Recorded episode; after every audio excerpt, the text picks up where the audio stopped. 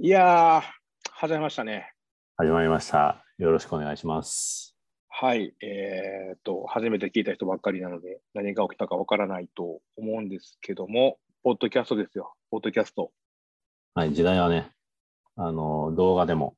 えー文章でもありません。もう音声ですね。はい。ちょっと遅いぐらいですけども、そうですね。やっていこうと思います。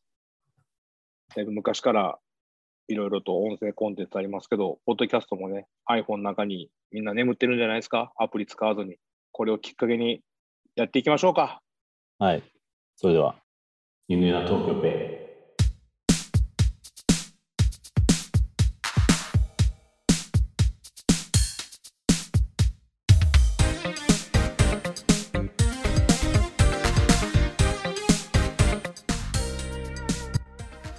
はい、皆さん、こんにちは。店主です。イ、犬やでございます。はい、えーこちらはですね、えー、犬屋さんと店主が好きなことを話しながら、お金をいっぱい稼ぎたいというですね、横島な思いで始めたポッドキャスト番組でございます。はい、東京ベイエリアに一軒家が欲しいですね。買えますかね皆さんのお力添えがあれば、ベイエリアの一軒家行けると思います。どうですかなかなかね、あの、僕はもう大阪なんでね、東京のその土地感覚とかは全然わからないんですけども、あの、東京ベイって言ってますけど、はい、東京都に東京ベイエリアっていうのはないんで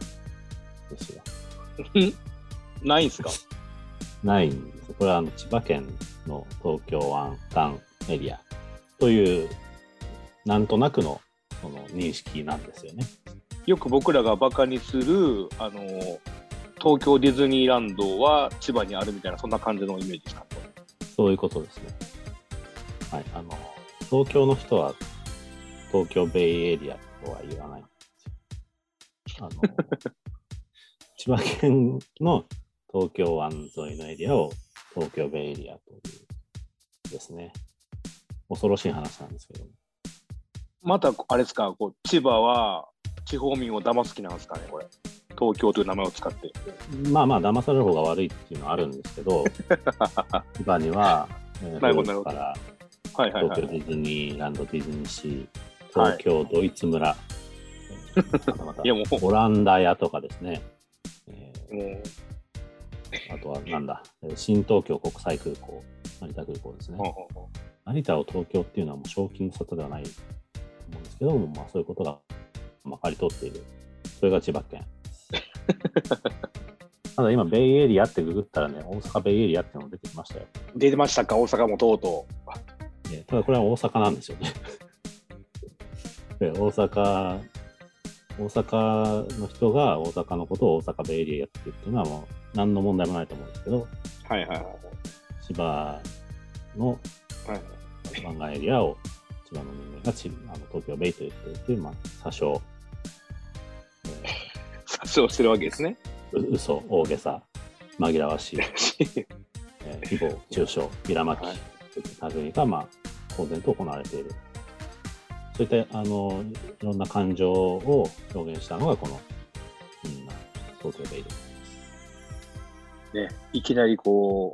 う、番組名に込められた、もう、ダークサイドみたいな言葉がいっぱい出てき出てきましたけどね。えーとまあ、まずでもね、まあ、あのこれを聞いた方はあの僕たちのことを、ね、誰かわからない状態がまあスタートなのでまずちょっと自己紹介からしていこうかなと思うんですけどもまずあの犬屋さんの自己紹介をちょっとしてもらえたらなと思います。えー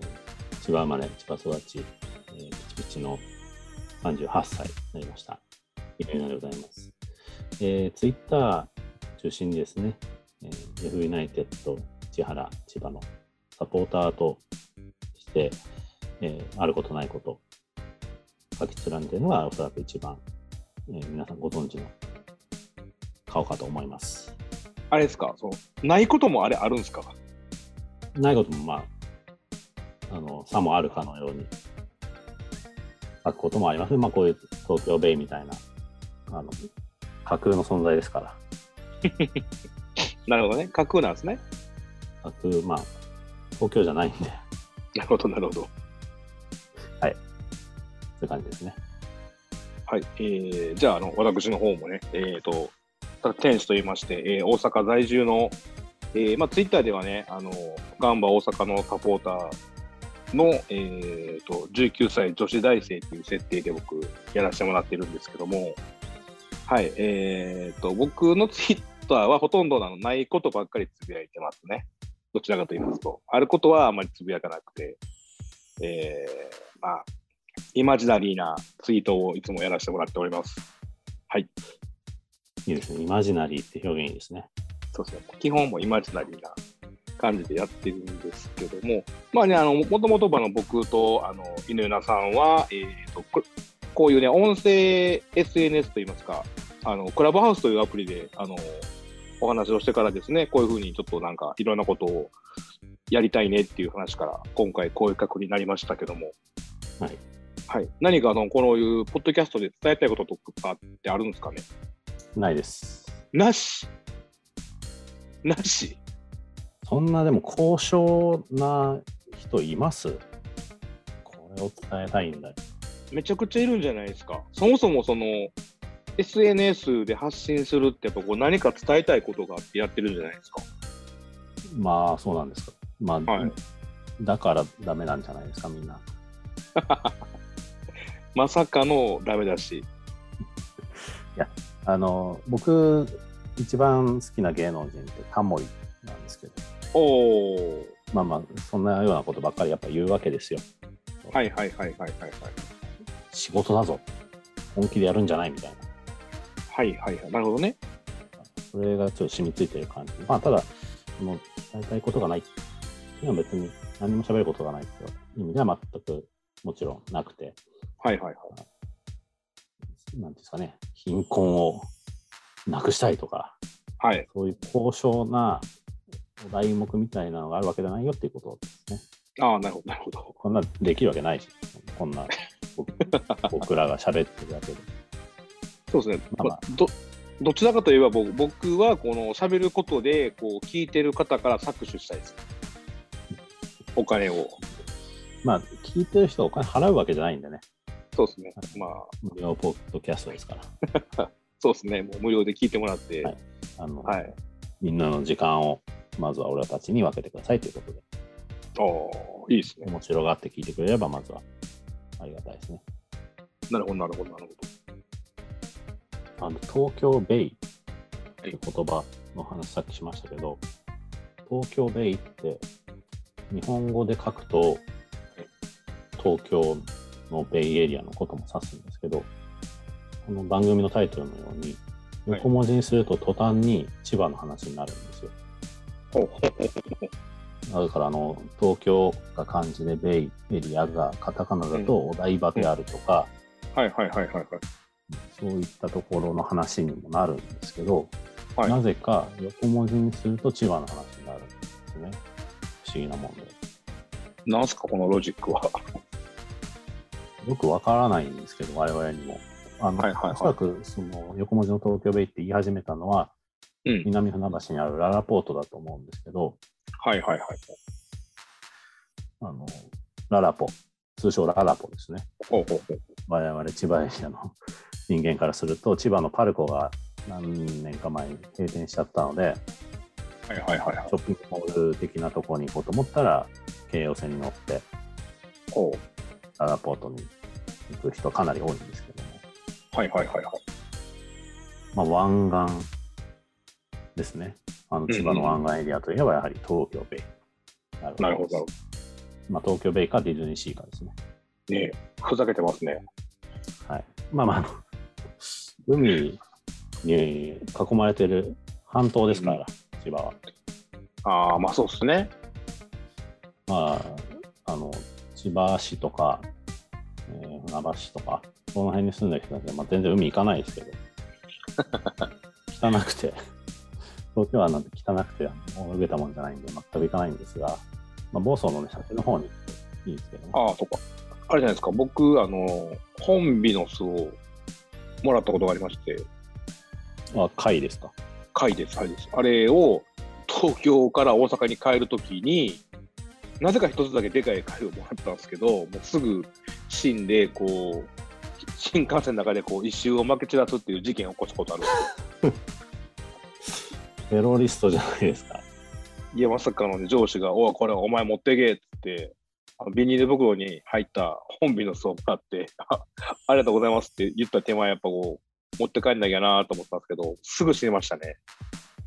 もうすごい、そんなハラスメントの仕方があるんですね。そうですね、あの、あの、バラキ中山にあるひよこ屋っていう店の店長なんですよ。あの唐揚げが美味しいお店。そうです、そうです。はい。ぜひ、あの、千葉の方は行ってほしいんですけども。なかなかバラキ中山はわざわざ行くことないです。僕があの、ちょっと前まで住んでましたけど、あの、別にい行かなくてもいいっすね。本当に大丈夫です、大丈夫です。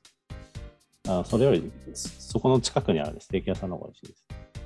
あなんかね、あの僕、それ あの見たことありますね。行こうとちょっと思ったんですけど、そんなことはいいんですよ、もう。 そんな話はいいんですよ。はい。でですね、やっぱこう、ポッドキャストを始めていくにあたってですね、やっぱどういう話がいいのかなっていうのがあるんですけど、まあ、個人的にはね、あのーやっぱサッカーの話が中心にある方がいいのかなとは思うんですけども、この辺どうですかね。そうですね、まあ、サッカー好きな人以外、まずは聞きに来ないんじゃないかなと思いますんで、そうですね。あのんちょうど僕が J2 のジェフ・千葉はい。選手が J1 のあのはいサポーターなんで、はい。まあ、毎週、今週の J1、今週の J2 みたいな感じで報告し合うところからはい始めていいんじゃないですか。そうですね、まあ、そういう話とですね、まあ、あとは個人的にやっぱその、やっぱサッカーの話題ばっかりっていうのもね、あの人生面白くないので、まああの、お互いの趣味の話であったりとかですね、今、こういうのにハマってるみたいなことをいろいろとやっていけて、まあ、コーナー化していければいいかなとも思ってるんですけども、稲田さんは、なんかその、趣味とかあるんですかスポーツ観戦全般好きですが、最近は、あのパソコン、スマホでネット小説を読むことがすごい増えまして、ほう、あの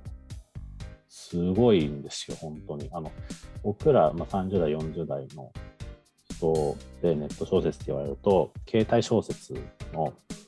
えー古くは恋空とかですね、はいはいディープラブとか、はい。はい、その辺を思い出すかなと思うんですけど、そこからものすごい進化してて、はい、ものあのなんていうんですかね、まあ、新しい文学、新文芸かなっていううんうんコーナーがほと本屋さんにあるぐらい、ネット小説からはの出版っていうのに一般化してるんですよね。ほうほうほうねすごい面白いなと思って、小説家になろうっていう投稿サイトほう。はい。で読んだり、あのそこから出版された本買ってみたりうんうんしてますね。一個いいですかはい。僕その恋空すら通ってないんですよね僕も読んではないんですけどね。はいはいはいちゃんとはただまあ、触りだけその魔法のアイランドとかでしたっけね、当時のはいはいはいはいはいサイトは。ちょっとアクセスして読んだ記憶はあります。もうめちゃくちゃな、ほんと小学生が書いたみたいな文章で、はいもう泣けるみたいな。小学生の文章で泣けるんですか私はあいつのことが好きなんだと気づいた。私は走り出した。待って。ふりあいつは振り向いた。みたいな、その、三分詞みたいな感じの文章だったりするわけですよね。 おリアル鬼ごっことかもあの頃でしたっけしあのネット小説ではなかったと思いますけど、あの小説は。はいえー、僕マジでねそのネット文学と言われるもの僕2チャンネルだけなんですよねあまあ文章力の話とは別ですけど、まあぶ電車男みたいなのも一種のネット文学だと思いますけどね。はいはいあじゃあまあまああれですねその全く通ってないわけじゃないってことですねそうですね、あとはまあ知らないうちに触れてるパターンもあるんじゃないですかね、漫画とかアニメとかになってるネッはいト小説発のはいコンテンツがたくさんありますからね。なんかその有名どころじゃどんなんあるんですかえーリゼロとかですか、一番売れてるのって。リゼロ。リゼロ。リリゼロ。正式名称忘れちゃった。ええ20あって、ソードアートオンラインもそうだったと思います。はあ。アニメがやっぱ多いですかね。今僕全部頭の中クエスチョンなんですけど。まあ、ググってください。聞いてる人はさすがに聞いたことあるんじゃないかなと思いますけどね。僕、そのアニメでここ10年ぐらいでちゃんと見たのって、10年もっとかな、20年ぐらいでちゃんと見たのって、まどかマギカぐらいしかないんですよ。魔法少女まどかマギカ。逆になんで見ちゃったんですか えっとですね、パチスローからですね。あではな話ですけど。あ、あの、僕、エヴァンゲリオン大好きなんですけど、はい。あの新劇場版っていはい。う新しい劇場シリーズが始まったのは2010年ぐらい、もうちょっと前か。はいはいはい。仕掛け十何年かけて、テレビシリーズより断然長い期間をかけて完結しましたけど、この前。はい。このテレビ版がやってた頃とか、前の劇場版がやってた頃から、ずーっとパチンコパチスロが出続けてて人気があって、はい。映画館、映画館行ったら、まあ、そのアニメが好きっていう感じの方じゃないはいはいはい。パチンコパチスロ好きそうなメンズがすごいたくさんいて、おなるほどなと思った記憶がありますね。え、犬屋さんはエヴァンゲリオンハマったはずかハマりましたね、もうリアルタイムで、多分小学6年生とか中学生の頃にテレビがやってたんじゃないですかね。あー僕全然通らなかったですね、エヴァンゲリオンは。あれはまあ好き嫌いありますからね。で僕、あの、初めて見たから、僕、第26話やったんですよね。なんていうんですかね、こう、タッチで、あの弟が死ぬ話最初に読んじゃったみたいな、そういう悲しみがありますね。そうですね、だから、タッチで言うと、やっぱこの、感情移入する前に、惜しんでるやん、みたいな感じですし、僕の場合はもう本当に、みんなが面白いっていう話を聞いてた上で、じゃあちょっと見てみようかなってテレビをつけたら、なんかこう、血の海みたいなのがずっと出てきたりしてきてですね、うん、なんかこう、あれ、はい、本当にあの、何の知識もなしにテレビで見たら放送事故だと思いますね。いやでなんか最後とかもなんかおおめでとうみたいなありがとうみたいな言うててえこれ俺は何見せられてるんだろうって思ったんで全然ハマんなかったですねまあそりゃそうですね。自己啓発ビデオなのか、宗教のビデオなのかって感じの、これねだけ見たら。でもちょっとマジであれは分かんなかったんでだからああいうなんていうんですかねこういろんな人が熱狂してるシーンはやっぱり楽しいんだろうなって思うんですよそのなんか世界がこう湧いた瞬間にそれをこう体感できるっていう経験は素晴らしいことだと思うんでそのちょっと小説ですかネット小説新新聞芸ですかねちょっとなんかそれはちょっと僕も見てみようかなとは思うんですけど、なんか、そうですね。あの、すごはくいその、恋空の話ね、さっき出しましたけど、はいあ、の文章に個性がある時がすごく多いんですねはいはいなんかこうはいはい。小説家で日本で一番有名なって村上春樹とかはいですかね、ちょっと古いので言うと赤川次郎とか、うんうんうん。最近の売れてる小説だと誰なんですかね、東野圭吾とかになるんですかね、ああ、そうですね。あのそういう方々のうあの純文学とか、はまあ純文学じゃなくてもそのすごいちゃんとした重厚な小説みたいなのはないんですよ一個もそういうのが載ってても誰も読まないんですね読まないですわかゆる読まないです読まれないから誰も書かないんですけど、はいい、はい。わゆるライトノベルってあるじゃないですかはいはいはいはい。うんそのなんだろうな俺の妹がこんなに可愛いわけがないとかはい古いのだとスレイヤーズとか、はいはいはい。魔術師オーフェンとか、トラドラとかですかね。そういうライトノベルの本当にライトな書き方を下地にしながらも、ただその紙で読むことを前提にせずに、スマホ、まあ、今はスマホが多いのかな、やっぱり。うんうんうん。えあの、まあ、PC 画面、スマホ画面で見ることを前提にした横書きの小説っていうはいはい。あの読む側の都合というか、そういうものに合わせてやっぱり表現も、あのライトな、ライトノベルのライトさから、さらにスマホ画面で見る、読むことに特化したような表現、展開っていうのうんがすごく強くなってる、特殊なジャンルなんですね。あれですかね、じゃあ、あの、昔で言う、こう、メールとかで、株式会社何々様みたいな、重厚な文章が純文学で、こう、LINE でのやり取りで、こう、1行2行でパッパッとこう送ったり、スタンプだけでこう会話したりみたいなイメージですかね。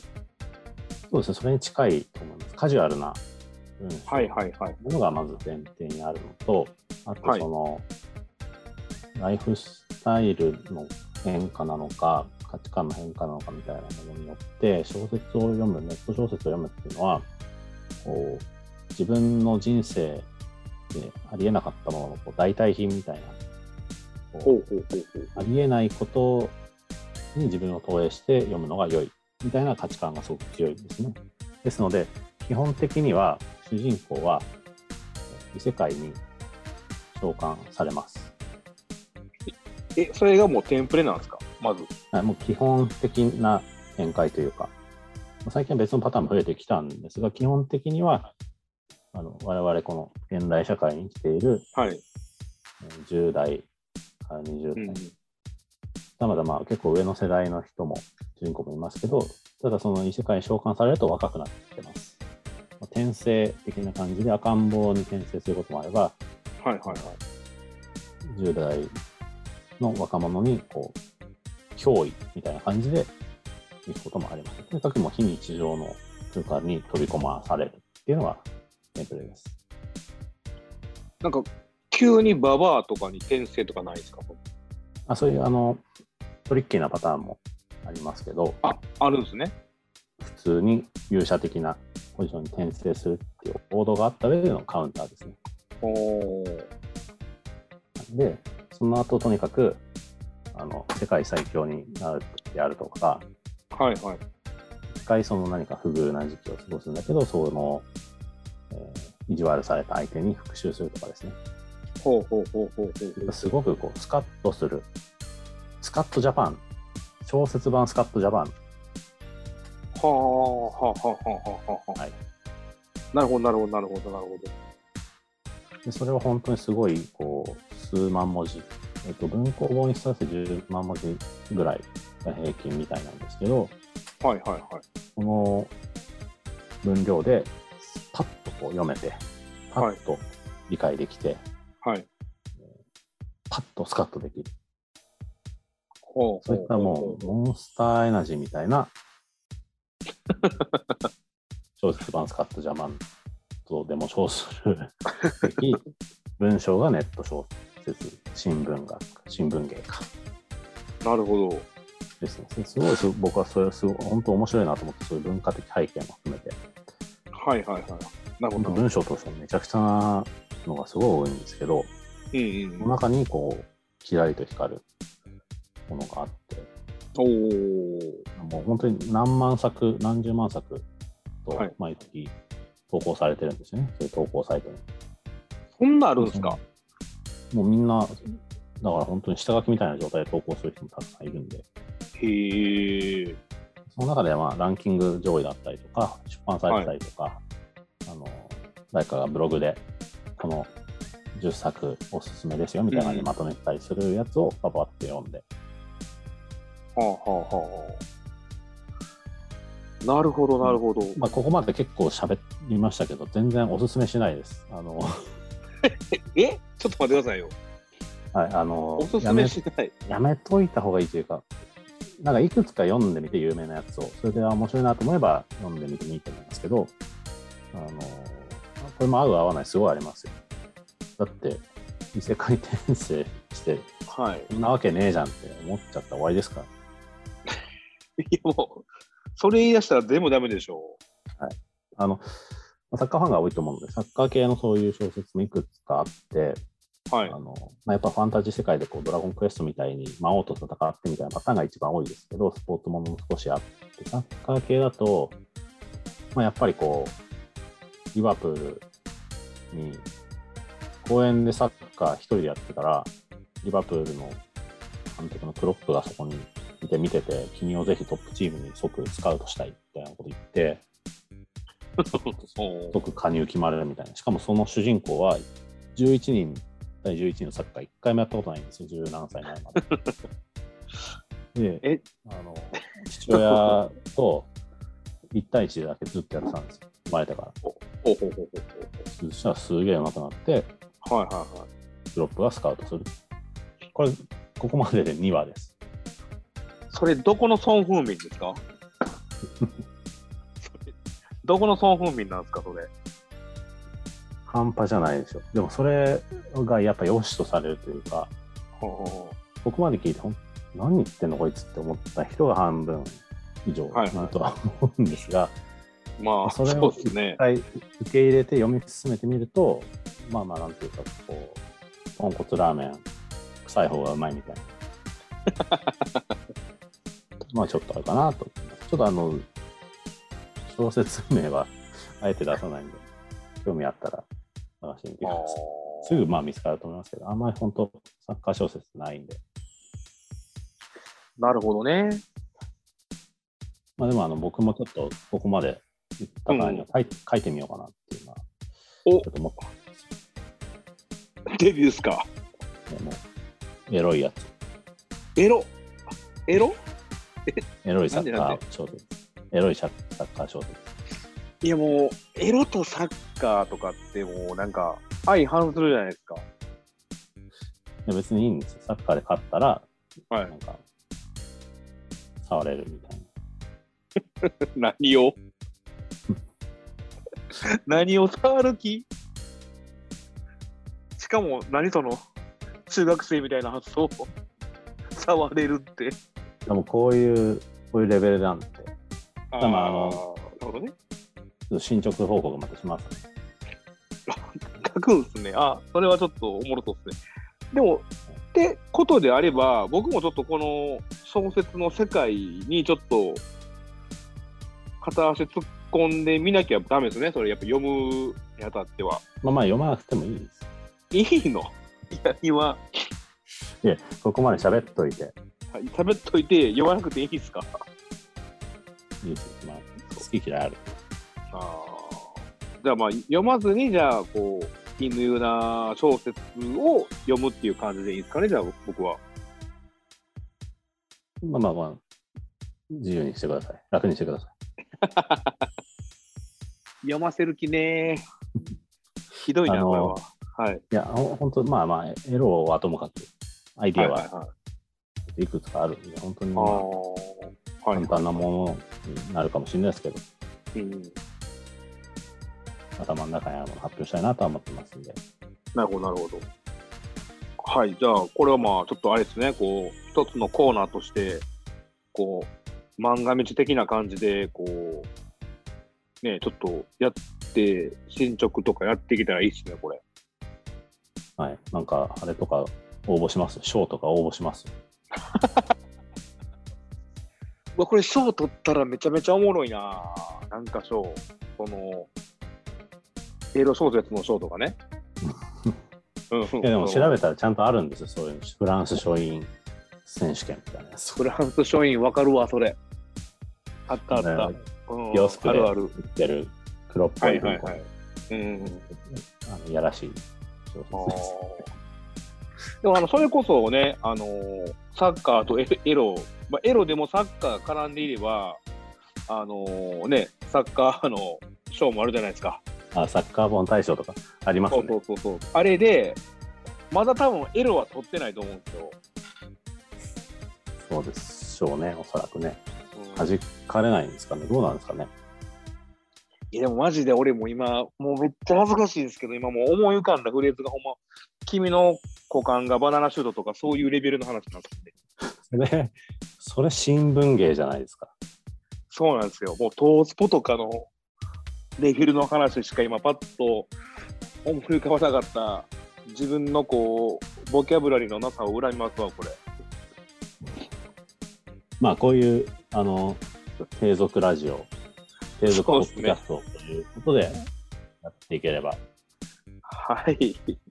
じゃあ、これはコーナーとして、なんかね、あの、訪れていくことを期待しながら、やっていきたいなと思います。はい、えーコーナー案とかですね、えー我々にこういうこと喋ってもらいたいとか、そういったリクエストもあれば、ぜひご意見お寄せください。そうですね、本当に、あのーなんか、多分2人で喋ってるだけだとね、あのーなんかこう、やっぱり好きなことだけになっちゃうので、こういろんな人が入ってきてくれたりしたりしたらね、あのすごい面白くなっていくかなと思いますし、まあ、それこそちょっと慣れてきたらゲストとかも読んでいけたらなとは思っております。でですね、えー、と一応ですね、あのーえー、ツイッターのハッシュタグは作っておりまして、えー、インドユナ東京ベイっていうハッシュタグを作ってるんですよね。シャープ、イヌユナ東京ベイ。あの、イヌユナはひらがなで、東京ベイだけこう、大文字のローマ字っていうような感じでやってるんですけども、こちらのハッシュタグをつけて投稿してもらいますとね、あの僕らあの、ポッドキャストでも拾って、えーその話題を話したりとかですね、あの、感想とかを載せてもらったらありがたいなと思っております。よろしくお願いします。まあ、あとですね、あの、まだちょっと作ってないんですけども、あの、メールアドレスを作ってね、あの、そういうメールで送ったりもできるようにもしますので、えっ、と、そういう感想とかね、あの、まあ、今回は、あの、ちょっとエピソードゼロという形でやらせてもらっているので、あのこれが出てから、またちょっと、えーいろいろと取っては上げて、取っては上げてやっていきますので、えー皆さんよろしくお願いいたします。犬や東京ペじゃあそんな感じで、えー今回エピソード0ということで、えー終わらせてもらってですね、えー次から、えー第1回、えー、犬な東京ベイがまた、えー放送されると思いますので、またそちらの方もよろしくお願いいたします。ということで、えー以上、お相手は天使とイ。犬やでございました。ありありがとうございました。がとうございました。